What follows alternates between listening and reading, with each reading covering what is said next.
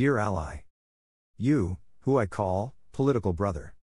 I write, on this great day, of celebration. Holding, throughout, our kingdoms. To commemorate, peace, and wealth. For it is not a secret, that we were raised. To hate, each other, because enmity, discord. Ruled, over our lineages, causing chaos, misery. Amongst our people, eradicating prosperity. Drying up, the vast oceans, cutting off, our life source. The end was near, until you showed up, dressed in, bright regalia. My belligerence, bowed to your wisdom, and offer, of brotherhood.